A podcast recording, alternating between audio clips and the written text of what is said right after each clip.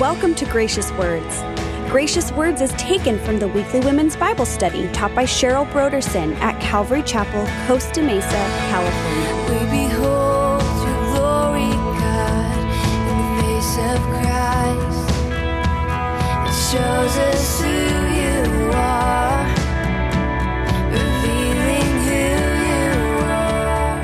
There is a danger of becoming complacent when it comes to the promises of God. It is so important to keep our hearts pure and deal with sin as it comes up. If we don't, we'll allow compromise and concession to creep in, and this will stop us from coming into God's promises.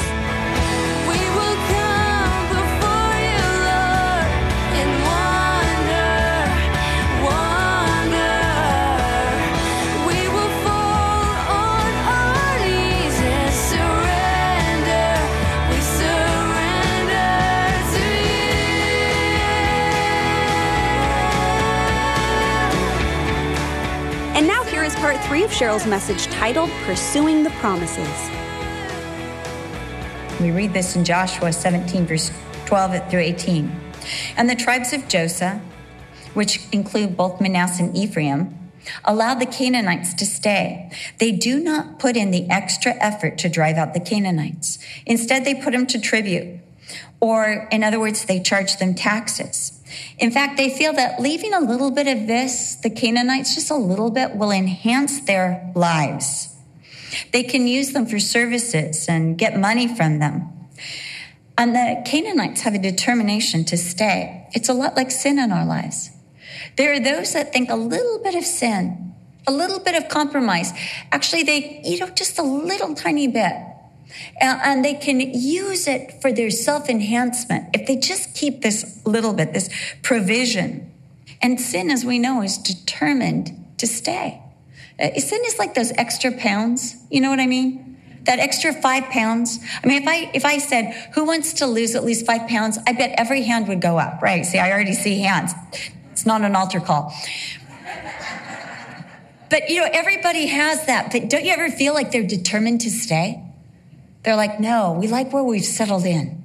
We're even adding little dimples to your life. You're like, get thee behind me, which it has for me.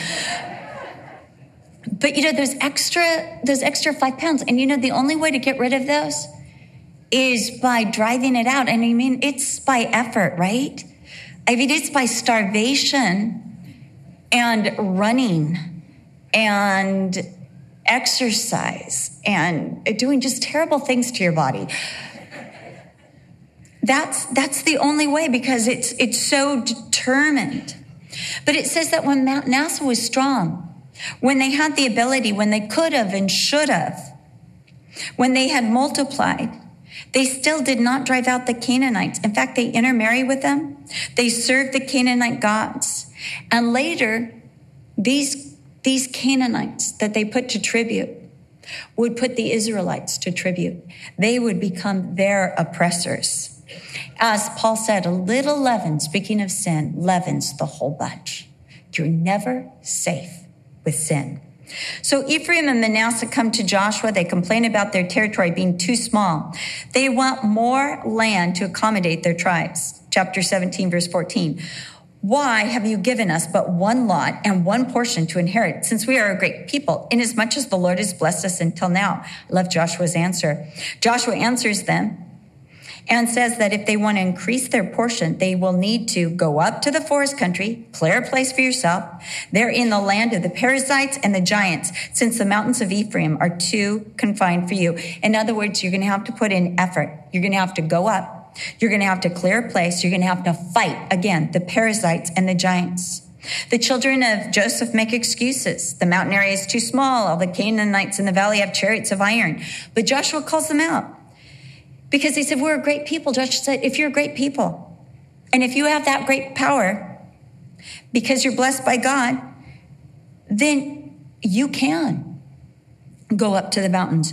You can cut down. You can take care of those chariots. You can drive out the enemy, although they have chariots and are strong. You see, Ephraim and Manasseh have become complacent. They want the land and the territory without any effort. They have allowed the enemy to settle in among them, and they don't want to exert the energy. There are those who want to increase spiritually without effort.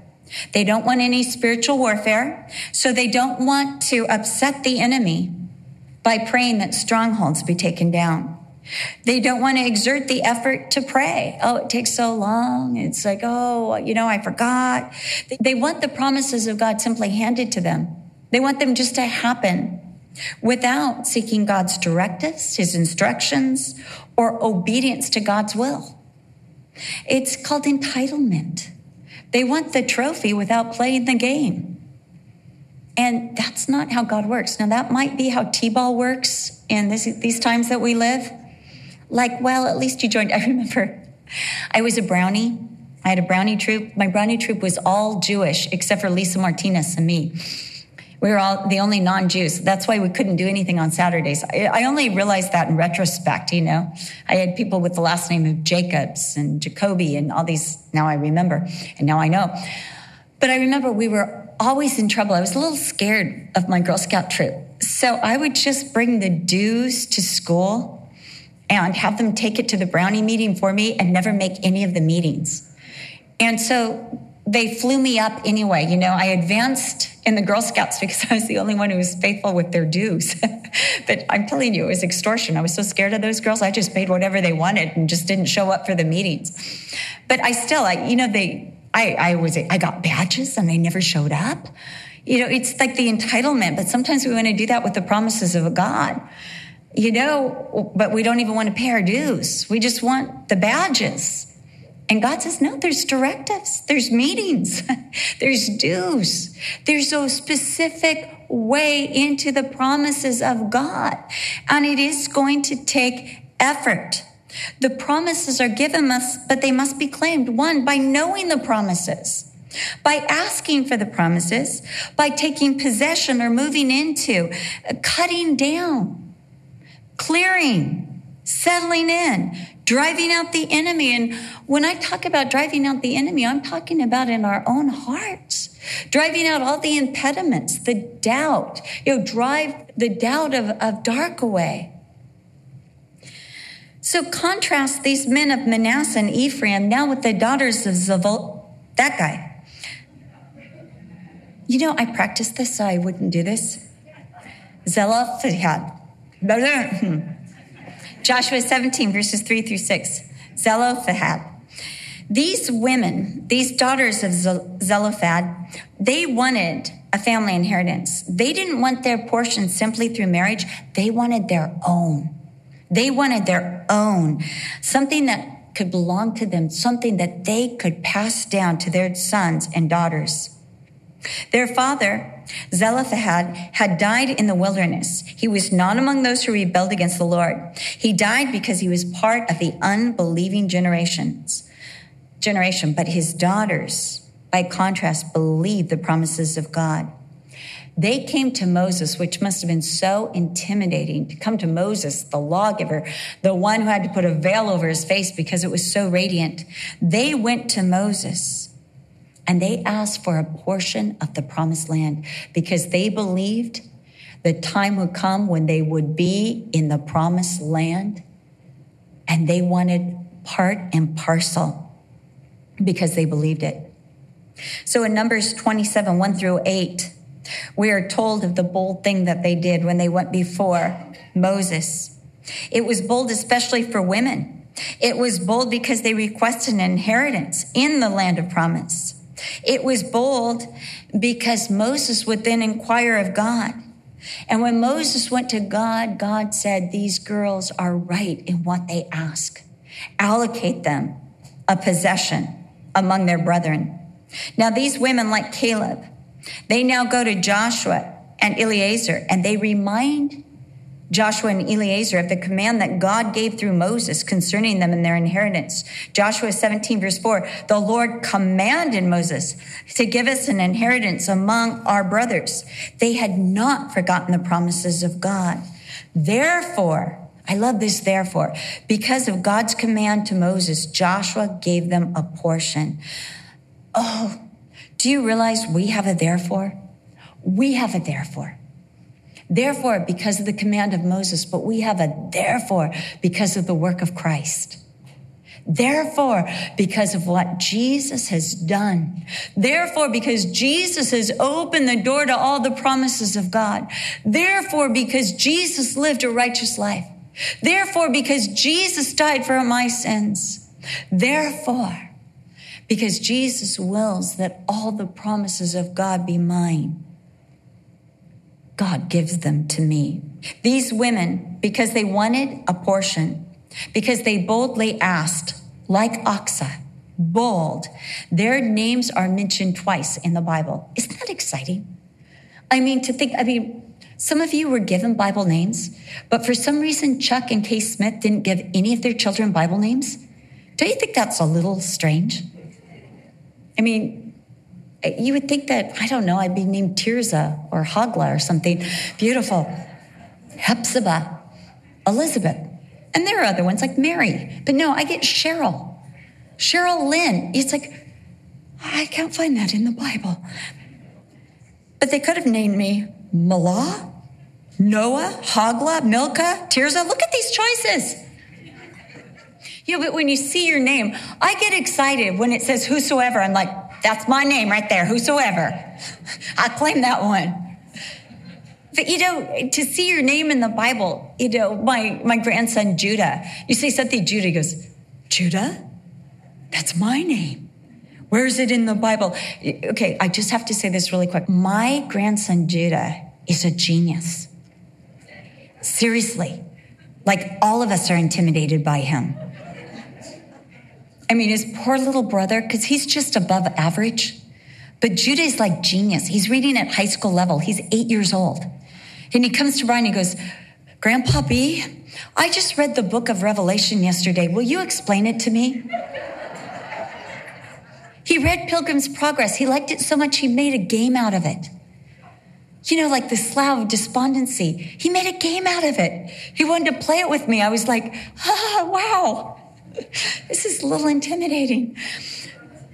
He's so brilliant. And I'm saying that for a reason. Um, Oh, yeah, because he sees his name in the Bible. So Brian's explaining the whole scenario of, of Revelation. He's like glued to it. Like, yes. And every time, you know, in the tribe of Judah, he's like, Judah, that's me. And Hudson's like, my name's not in the Bible. I said, but you're like named after this really great missionary to China. I am? What's his story?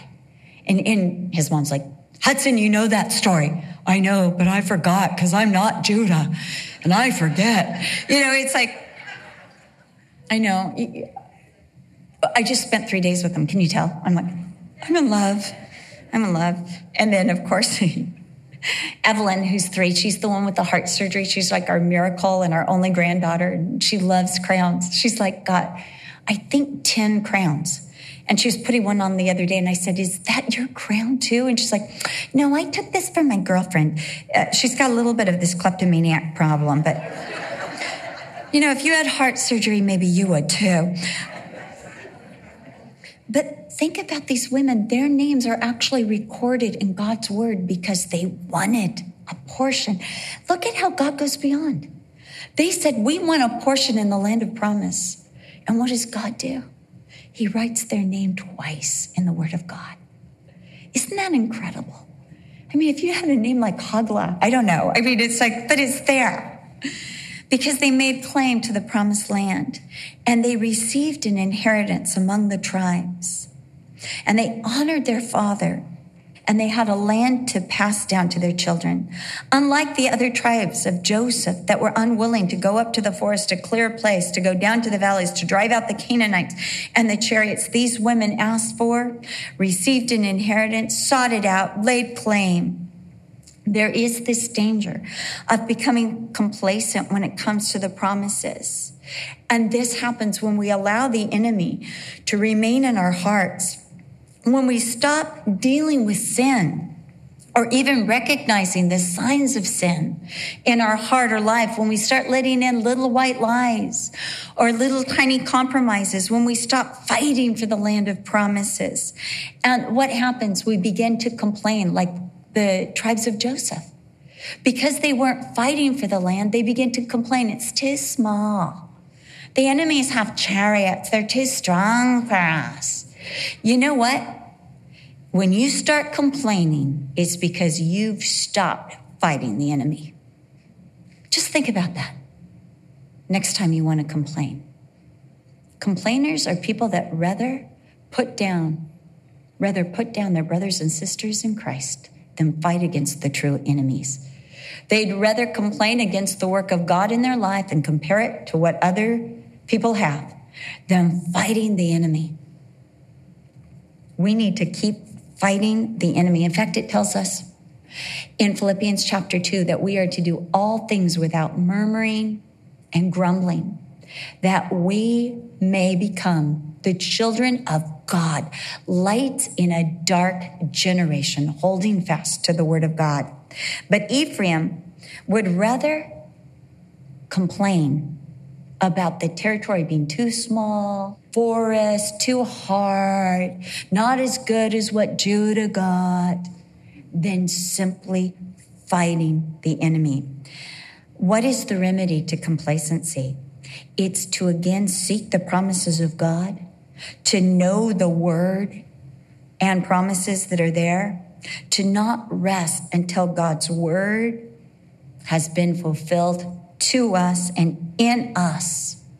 And we have it in our possession so we can pass it on to the next generation. Now, Joshua 18, 1 through 10, we read that the tabernacle is set up at Shiloh. It's a national event. They all come together to set it up. It's put in the territory allotted to Ephraim. It will become the spiritual headquarters of Israel for a time. All the men of Israel are to go there three times a year, Passover, Pentecost, and at Sukkoth, or the Feast of Shelters. And the whole congregation is involved in this endeavor. Moving the tabernacle was a, another way to get those seven tribes that haven't claimed their land to leave Gilgal because they're still in this holy huddle where they don't want to leave. They just want to, you know, all settle in this tiny territory of Gilgal. But the rest of the land is already subdued. Judah has taken a huge portion. Reuben, Gad, and half Manasseh have their portion settled in on the eastern plain of the Jordan. Ephraim and the other half of Manasseh have settled the northern part of the land. What remains is the territory above the tribes of Joseph and between the allotments of Joseph and Judah. The tribes that remain are Dan, Simeon, Benjamin, and four others Asher, Naphtali, Zebulun, and Issachar. The land has already been conquered. Their greatest enemies are gone. And Joshua rebukes these seven remaining tribes. How long will you neglect to go and possess the land which the Lord God of your fathers has given you. Here was the land just waiting to be apportioned, waiting to be claimed, waiting to be taken. It was already given to them. Joshua instructs them choose three men from each tribe, go survey the remaining territory, territory, come back with the location you want. Then here in Shiloh, not in Gilgal, but here in Shiloh, we'll cast lots to see what territory you will receive. The text again makes it clear that the reason that the Levites do not have a tribal allotment, verse 7, is the priesthood of the Lord is their inheritance. Their reward possession is the service of the Lord. They are not to be in a holy huddle, but to spread throughout all of Israel to ensure the spiritual cooperation, condition, and concern of the people. But why did these tribes hesitate to take their possession? Perhaps it was they were comfortable where they were. Maybe they were afraid to settle in. Two, they didn't want to choose a territory because maybe they would like another territory better later. But they quite literally had to be pushed out of Gilgal by Joshua in order to take position, possession of the beauty and wealth that God had given them. Jasmine and I, again, we were talking about quotes by Hudson Taylor, who my grandson was named after, who was a missionary to China. And God did a tremendous work through Hudson Taylor, um, which is still continuing. He was a missionary there at the turn of the century. And yet his work, uh, there are still people who are being saved in China. And it can be directly correlated to the work of Hudson Taylor. But he said this faith always involves a risk. Without a risk, a move, new territory, moving into the unknown, there is no need for faith. Sometimes what we're trying to do is create a faith free relationship with God. We want something that's so safe that never involves a risk, never involves the unknown, never involves us having to absolutely trust God and have a wholehearted dependency on God. We want circumstances to come through. We want the savings account. We want all these props that we can depend on. We want the Gilgal. We want the holy huddle where we're totally safe. But God wants us to move out by faith into the new territory, to clear the forests away, to deal with the chariots, and to settle in. Why do we stop short of all God has for us? I was reading in the Open Bible the introduction to Ephesians. And I love this from the Open Bible. It says that Ephesians, the book of Ephesians, the epistle of Paul, is addressed to a group of believers who are rich beyond measure in Jesus Christ, yet living as beggars, and only because they are ignorant of the wealth. Since they have yet to accept their wealth, they relegate themselves to living as spiritual paupers. That's how the seven remaining tribes were. Think of it. Seven out of 12 tribes, more than half, were living in the promised land, but not in the promises of God. They were in the right place, but they weren't claiming territory. They weren't living by. They were surrounded by God's promises, but not laying claim and settling into them. In other words, they were going to, you know, it's like going to church and elbowing your neighbor. Everything that the pastor says, that one's for you. That one's for you. That one's for you. When God's like, you know, that one's for you. This is for you. you know, sometimes we sit through a sermon and we think it's for everybody. Isn't it nice of the pastor to talk to the rest of the congregation? I've been thinking they needed that too. Instead of to realize the word of God is first and foremost for us. Until we lay claim to it, we cannot give it away to anybody else until we live the promises, until we receive the promises and we see them lived out, until we experience them. We cannot give them to others. We have to receive, settle in, live by them, and then we can give them to others. It is so possible to be like the Ephesians, to live in the wealth of Christ Jesus, all these promises, all that is ours through Christ Jesus, and not lay claim to it.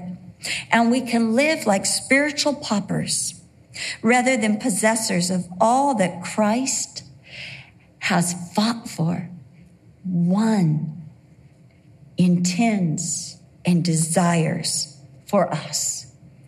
Lay claim to it. Lay claim to the promises of God like Caleb and Achsah and the daughters of Zelophehad. Desire it. Know the promises of God and the gifts that God is offering through his word. Ask for them, treasure them as the daughters of Zelophehad did. Move into them, settle in them, get rid of anything that would keep you from the promises of God. God wants you in his promises. He has conquered the land. And yes, it's going to take dependency on God. It's going to take prayer. It's going to take effort. It's going to take driving out the enemy. Yes, yes. But the promises of God are so worth it. It's your heritage. It's what you can pass down. It's what you can pass out. It's your wealth. It's your richness. It's your treasure. It's your glory. It's your distinction from the rest of the world. It's the promises of God. And you lay hold of them by faith and patience. You need to believe them and believe that they're yours, that you might receive them. God wants you in His promises. He's made it possible because He has already conquered the land. He has done His part. Now we just have to follow his directives. It will take prayer, effort, and dependency on God. As we make these things central to our lives, we'll walk in tune with God and watch Him drive the enemy out of the land and bring us into the promises. It may seem like a great sacrifice, but the promises of God are so worth it. It's our heritage and what we can pass down to our children. It's what makes us distinct from the world and ultimately glorifies God. We hope you have been blessed by today's Bible study. For more information about the Gracious Words radio program and the teaching ministry of Cheryl Broderson, please visit our website at graciouswords.com. Coming up next time on the Gracious Words program, we'll look at God's faithfulness to Israel as we continue our Possessing the Promises series in the book of Joshua with Cheryl Broderson. We do hope you make plans to join us. Again, for more information, please visit our website at graciouswords.com.